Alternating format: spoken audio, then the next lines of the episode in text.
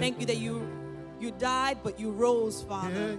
And in your resurrection, Father, we have life and life abundantly, Father. Yes. We give you all the glory, Father, all the praise, all the adoration, Father. Thank you, Jesus. To you alone, Father, belong all the praise, Father. Yes, Lord. You are Alpha and oh man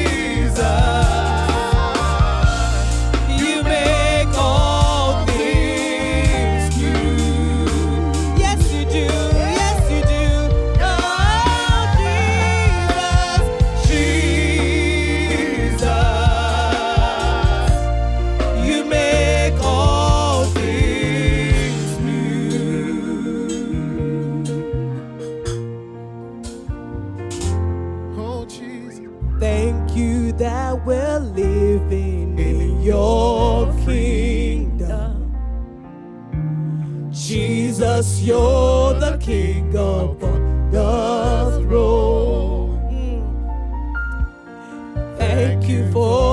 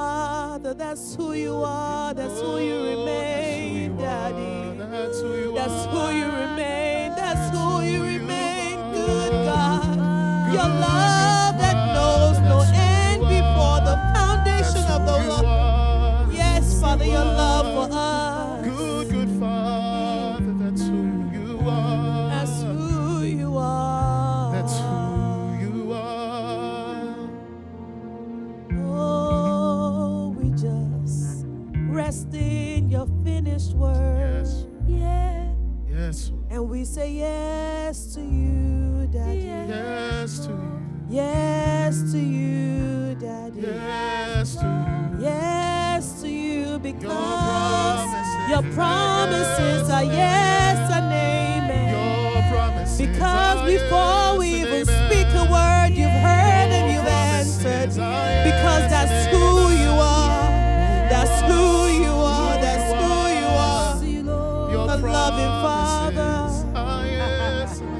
my confidence Your all the time. are yes and amen. That's my confidence all the That's who time. you are. That's who you are. Who is like you All your promises. amongst the gods? Who is like you? Yes. oh You are glorious in our Yes. oh, oh praises. God. Yes. Oh God. Yes. oh God. Oh, awesome God, Your that's who promises. you are. That's who you oh, are. All your promises That's are yes and That's who amen. you are. Ancient of days. That's who you are.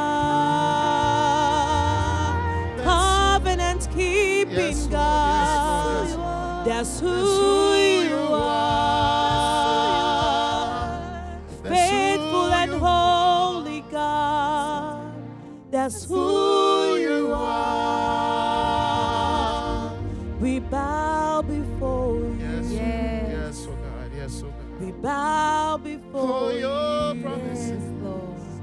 We bow before That's who you. you are. Giving you all You need slumber, not sleep. Yes. Uh, we give you glory. That's who you are. You're never tired of listening to us. That's who As we worship a lovely Father, you're never That's tired of you hearing our worship. So we bring our worship to you. That's There is who none like you, oh God. There is none like you, oh God. We won't stop worshiping you.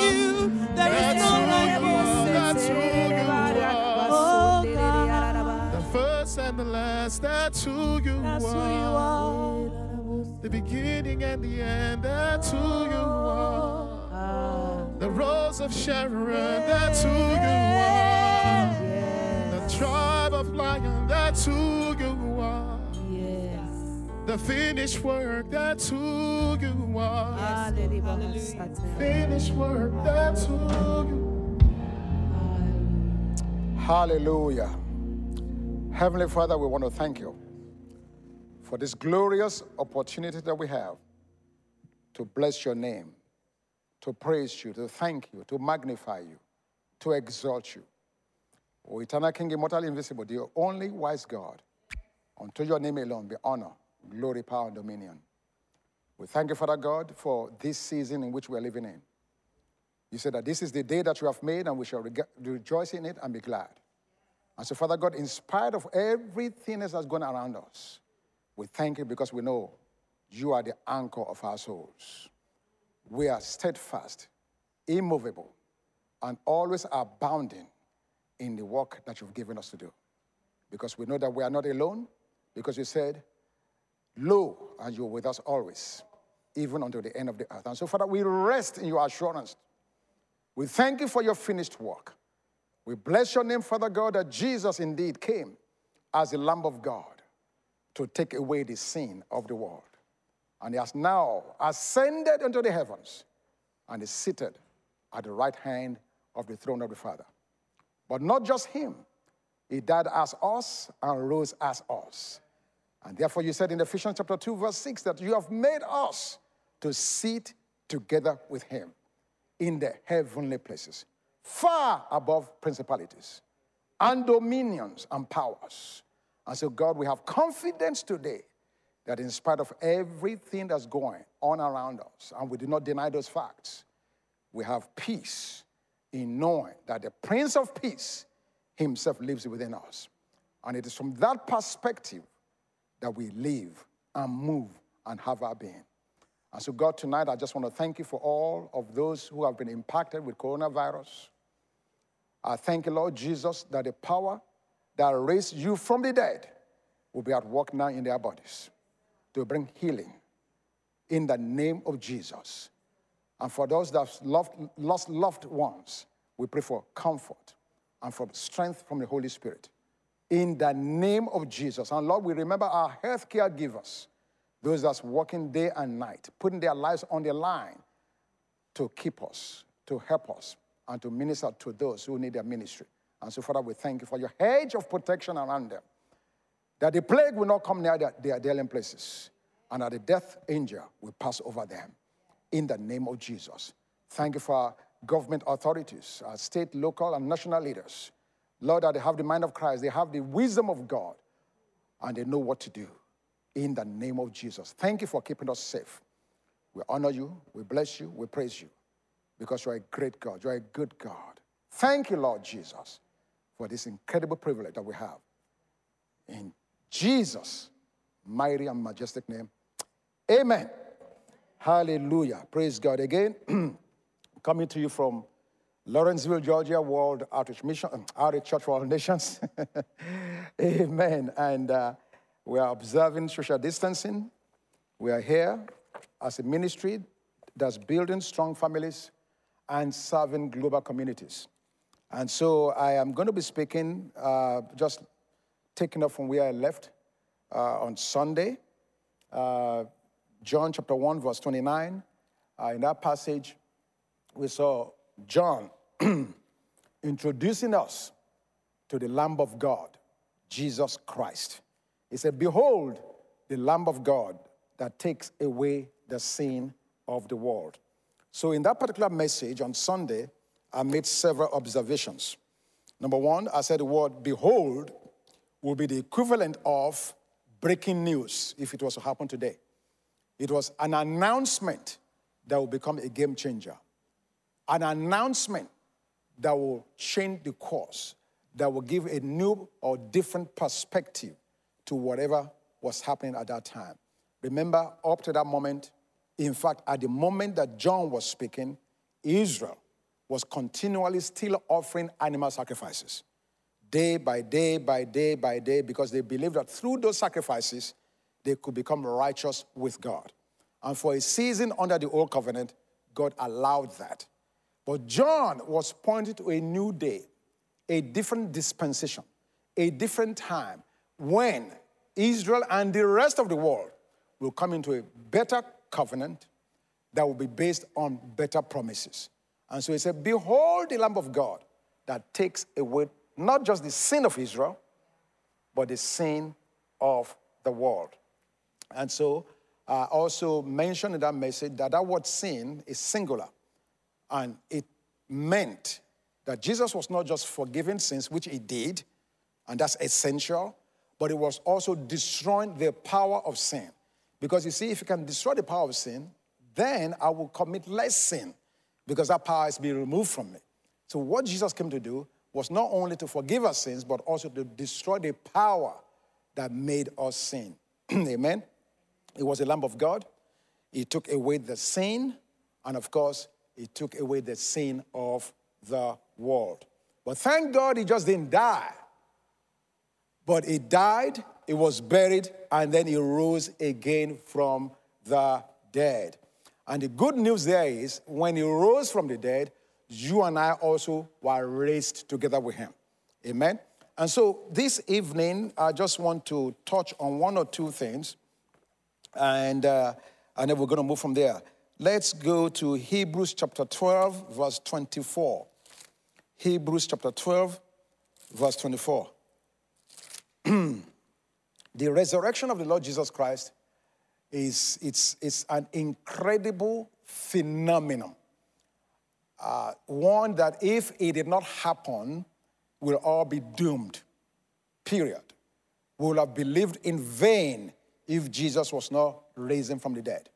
And the reason, well, not the reason, one of the reasons for his resurrection was because it became the proof to us that God has been satisfied with the sacrifice that Jesus made.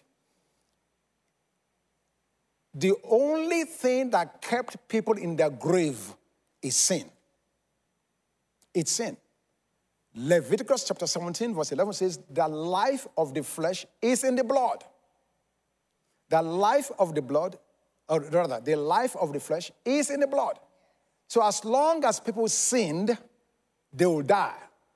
And as long as a person who is a sinner dies, they stay dead. So it's absolutely important for Jesus to rise from the dead to validate his claims. His claim as the Son of God, and his claim as the resurrection and the life critical. By coming back to life, and, and, and we must make a distinction here. In John chapter 11, we all saw Jesus raise Lazarus from the dead. So Lazarus died and he came back from the dead. But then he died again and stayed dead. we saw many people that were raised from the dead in Jesus' ministry and in Elisha's ministry. But all those guys came back from the dead and died again. Jesus is the only one. Revelation chapter 1, verse 18. He said, I was dead and I'm alive. And I'm alive forevermore. And the reason for that is because we need an ironclad proof that this Son of God is, in fact, who he said he is. He said that he had the ability to, t- to lay down his life and pick it up again. So if he did not raise from the dead, we would not have proof that he actually came back from dead. You know, as I'm sitting down here talking to you, uh, I just recall when I first left uh, my home country, Nigeria, years, years, years ago as a young teenager. Back in that day, we had no internet. Phones worked uh, uh very epileptic. Uh, it didn't work properly. I mean, to make a phone call was, oh my gosh. I, I, to, to make a phone call in those days, I, I, don't want to I don't want to think about it. It's just, it was so cumbersome. I left home not knowing where I was going. I, I, I came to North America. So I just, I, am sitting down here, I just remember very vividly my parents taking me to the airport, very scared, not knowing what would happen after I left. Uh, they had no idea or no way to control the destiny or, or the factors that will affect, affect my departure or, or my arrival in Canada, which, which is where I went originally. And so I, and so, so I left knowing that I was leaving them in great anticipation. Will he be fine? Will he know how to take care of himself? I had never lived away from home, never. So my first time living away from home, here I am, Lagos to Toronto, Canada, at the age of 17. So my parents were very, very nervous. Okay, I made the journey, got there. I'm fine where I was. But for them, their friends will come and ask them, as bank arrived? They don't know. My brother will ask, as bank arrived? They don't know. They are hopeful, but they don't know. The only way for them to know, remember, no emails, no text messaging, uh, phones didn't work. The only thing I could do was write a letter. And for that letter that day, took another 20 days to get from, my de- from Toronto to Ibadan, Nigeria, where my parents were. So for them, even though they saw me leave, the ironclad proof that I arrived at my destination safely was when that mailman delivered that letter in their hands. And they opened it. And they saw in my own handwriting, Dear Daddy, I arrived in Toronto, Canada. For them, that was the ironclad proof the bank arrived. So now they can go back and tell their friends, He's there. He arrived. It's fine. And tell my family, my friends, uh, my friends, and my brothers and my sisters. So I'm saying that to say, Jesus, Acts 1, verse 9. Can you give me Acts chapter 1, verse 9, please? Acts 1 9. Glory to God. Now, when he had spoken these things, while they watched, he was taken up, and a cloud received him out of their sight. And while they looked steadfastly toward heaven as he went up, behold, two men stood by them in white apparel who also said, Men of Galilee, why do you stand gazing up into heaven? This same Jesus who, you, who was taken up from you into heaven will come, will so come in like manner as you saw him go up into heaven. So, for a fact, not only did he resurrect, those early disciples also saw him ascend back into heaven. Amen? Now, let me just touch one or two things. Uh, Hebrews chapter 24. I mean, I'm sorry. Hebrews chapter 12, verse 24. Hebrews 12, 24. Thank you. Let's touch a couple of things here uh, for our study tonight. Mm. Hebrews 12, 24. Let me start from verse 22. Verse 22. Hebrews 12, 22. He says, But you have come to Mount Zion and to the city of the living God, the heavenly Jerusalem, to an innumerable company of angels. Go on. To the general assembly and church of the firstborn, who are registered in heaven, to God, the judge of all, to the spirits of just men made perfect. Now, verse 24 is my real, real key. That's the key verse I want to focus on. To Jesus, the mediator of the new covenant. Now, hear me now. Jesus is the mediator of the new covenant. We are living in a different day. No longer in the old covenant, but the new covenant. And Jesus is the mediator of it. And to the blood of sprinkling that speaks better things than that of Abel. So let me just address a few minutes about the voice of the blood. The voice of the blood. Back again to this verse 24. The Bible says, To Jesus, the mediator of the new covenant, unto the blood of sprinkling, that speaks better things than that of Abel. So please let me go to Genesis chapter 4, and then I'll tie it together. Genesis chapter 4, verse 10. Keep in mind what we just read that the blood of Jesus speaks of better things than that of Abel. So Genesis 4:10. Now this is the context here. Cain had killed Abel. And here in verse 10 of Genesis chapter 4, the Bible said, And he said, What have you done? The voice of your brother's blood cries out to me from the ground. When you put Genesis 4:10 with Hebrews 12 24, we see three things. Number one, the blood has a voice. The blood has a voice. Number two, in Genesis 4:10, we see that the blood cried. Hmm. Because the Bible says, the voice of your brother's blood cries out to me from the ground.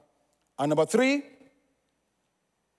we see that God hears the voice of the blood. Because the Bible said, the voice of your brother's blood cries out to me from the ground. And verse 11, what does verse 11 say? Verse 11. So now you are cursed from the earth. So God responded. So, three things the, vo- the blood has a voice, the blood either cries or speaks. And number three, God hears. Now, this is very important for us as believers. Because we are seeing a contrast here between the first blood that was ever shed in Genesis chapter 4 and the blood of Jesus that was shed at Calvary's cross. Both bloods, so to speak, are speaking the blood of Abel was crying out for revenge, vengeance, justice. But the Bible says in Hebrews 12 24 that the blood of Jesus speaks of better things. Hallelujah. What are the better things that he's speaking? Even those sinful men crucified Jesus his blood, unlike the blood of Abel, is not crying out for vengeance or revenge or for justice. His blood is crying for what? Mercy, forgiveness, healing, prosperity, wholeness. Hallelujah. Huge contrast because we are living in a different dispensation. But the important point here is the blood speaks. One speaks of vengeance, the other speaks of mercy, but at the end of the day, God is hearing. And this is important for me and you as believers because now we recognize that Jesus has been to the cross, shed his blood, and is now alive forevermore to enforce the mercy, the loving kindness, the forgiveness and the blessings that his blood was intended to bring upon humanity. In Hebrews chapter 9, in verses 16 and 17, Hebrews 9, 16 and 17. The Bible says, For where there is a testament, there must also of necessity be the death of the testator.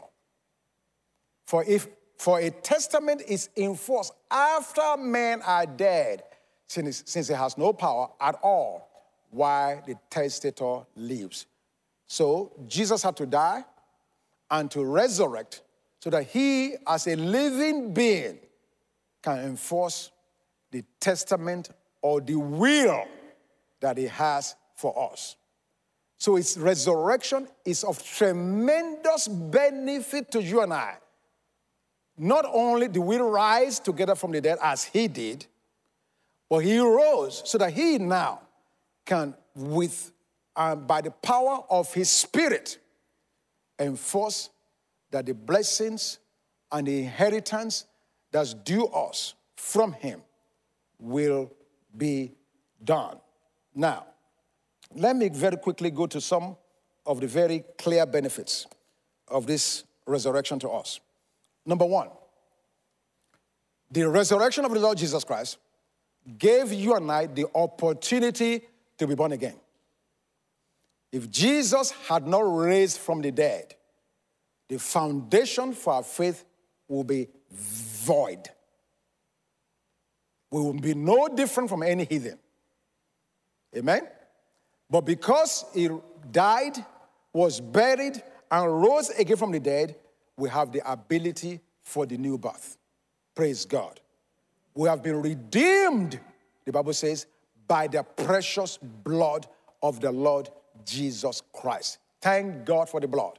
As a result of his blood, we have the new birth. Secondly, secondly, as a result of the new birth, you and I now have the opportunity and the privilege of the power of the Holy Spirit dwelling in us. That same spirit, the Bible says, that raised Jesus Christ from the dead now dwells in us. For every man and woman who believe it, you have the same power that raised Jesus from the dead now residing in you. And that's a whole lot of difference. It makes all the difference on the earth. Let's go to John chapter 20. John chapter 20. Hallelujah. John chapter 20.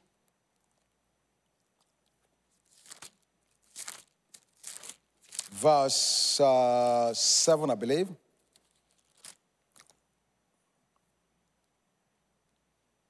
No, verse 17. No, no, no, no, no, no. What am I reading? Excuse me here.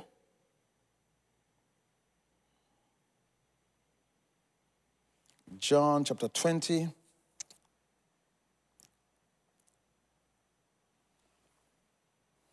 Verse 19. John 20, 19.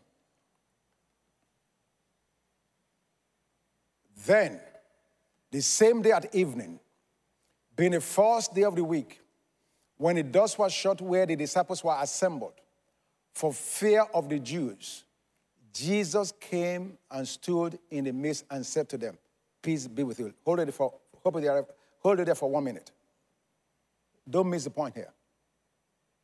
When Jesus had died, those disciples were so afraid. The Bible said they shut the door where they were meeting. Why? for fear of the Jews. They were terrified. What's going to happen to us? This man has taught us for three years. We've moved in and out with him, crusades, campaigns, preaching all over the place, made all kinds of promises, made a claim to be the Son of God. Now he's dead. Out of the fear of the repercussion that will come upon them, they were fearful. Shut the door. And right there and there, in their fear, Jesus came and stood in the midst and said to them, Peace be with you. Now, let, let me just make this submission for us. There are those that will say today that because you are afraid, therefore God will not move in your behalf. That because you are this and that, because you've not done this, you've not done that, God will not do this. Here it is. These men clearly were in fear. Did that stop Jesus from coming in? Absolutely not. Because it's not about what you do, it's about what is done. That is the essence of the rest in Christ. Now, they believed him, but they just were fearful. So they were not heathens per se. They believed him, but they were fearful.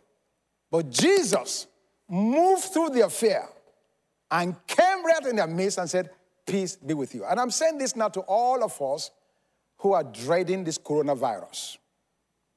It is real. People are getting sick, some are dying. We don't have a cure. Our life is changing. We're on lockdown. Schools are closed, restaurants are closed. You can go there, you can go here, you can travel. All kinds of things are happening. And to you, I want to say, peace. Be still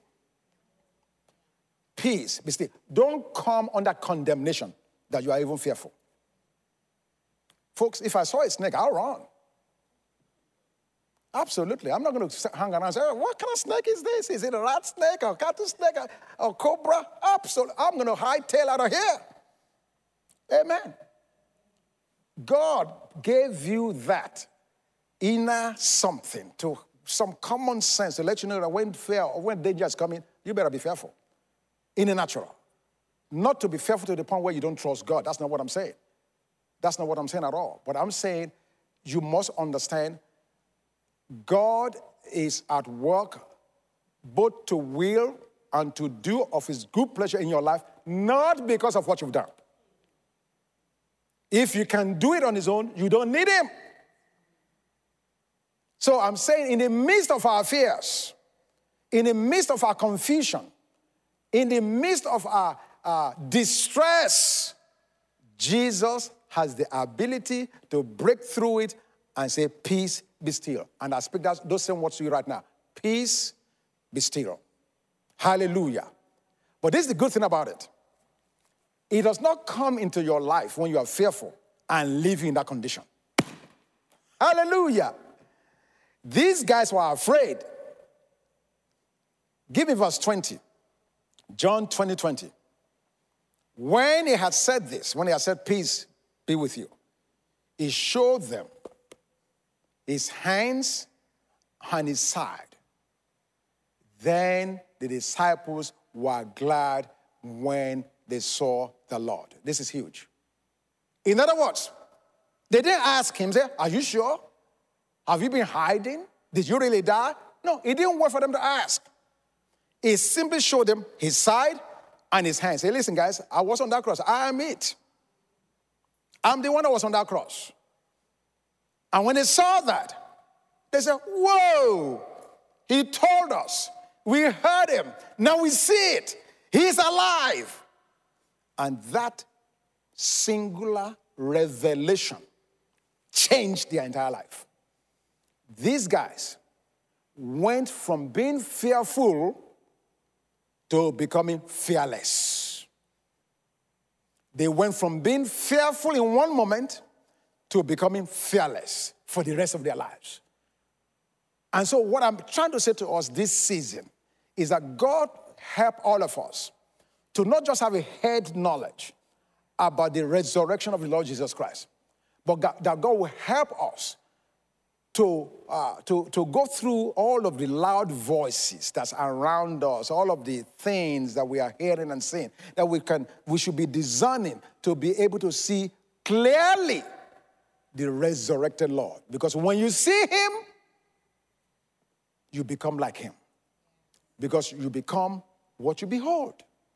Amen. So they went from being fearful to becoming fearless. So what I'm saying is the resurrection of the Lord Jesus Christ leaves you and I transformed. When you catch that revelation, you become transformed. Secondly, we see Apostle Paul in 1 Corinthians 15.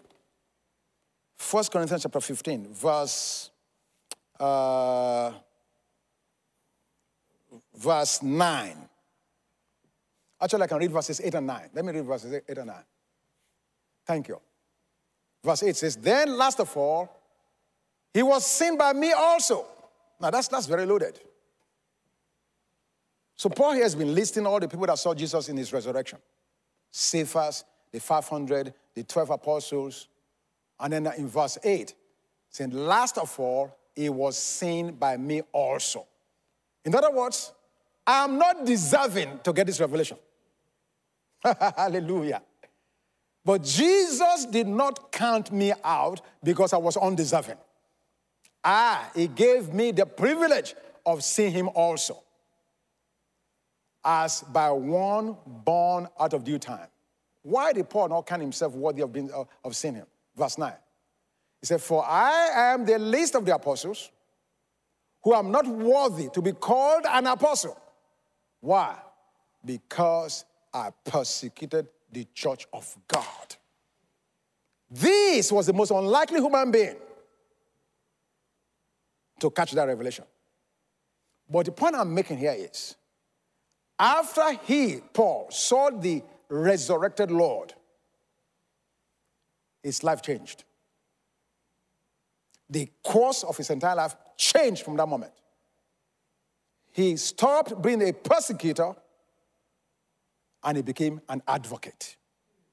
My prayer for every one of us tonight is that our fear will give room for boldness and our timidity or perhaps persecuting and arguing about what God has done will give room to us become advocates for the kingdom of God. Because once you behold him, you are changed for time and eternity. There's a transforming power in seeing the revelation of the resurrected Christ. Our lives will never, ever remain the same. And so I want to pray for us now that will just not be men and women who will just collect more head knowledge, but that God will help us to transfer that knowledge into revelation knowledge that will help us to come to a place of intimacy, a place where we come to know God, a place where we come to see Him for who He is. And so, in seeing Him, we are transformed. So, for those disciples, their transformation was from being fearful to becoming fearless.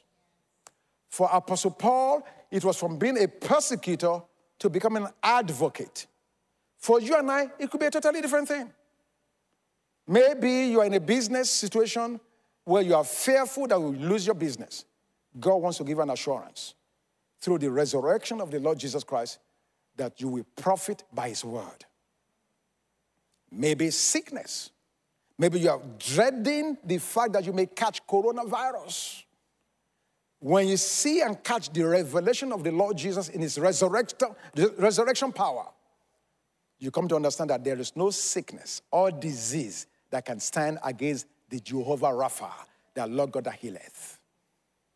Maybe it's provision. Maybe that's what you, uh, you, you, you are dreading. Your needs being met, your bills being paid, and you're just saying, God, how, how, how, when, wow, wow. Questions after questions after questions. And God wants to say to you, peace, be still. Catch a revelation of who I am. Because when you see who I am, I transcend your natural needs. I'm not only able to meet them, I'm able to surpass them. Is the God of more than enough. And He wants to be that God of more than enough right now in your situation. Don't look for a one way ticket out of unemployment. He wants to do much more than that. Joseph was going to be content to just barely return to Canaan. One way ticket. And God said, Ah, Joseph, you are thinking too small.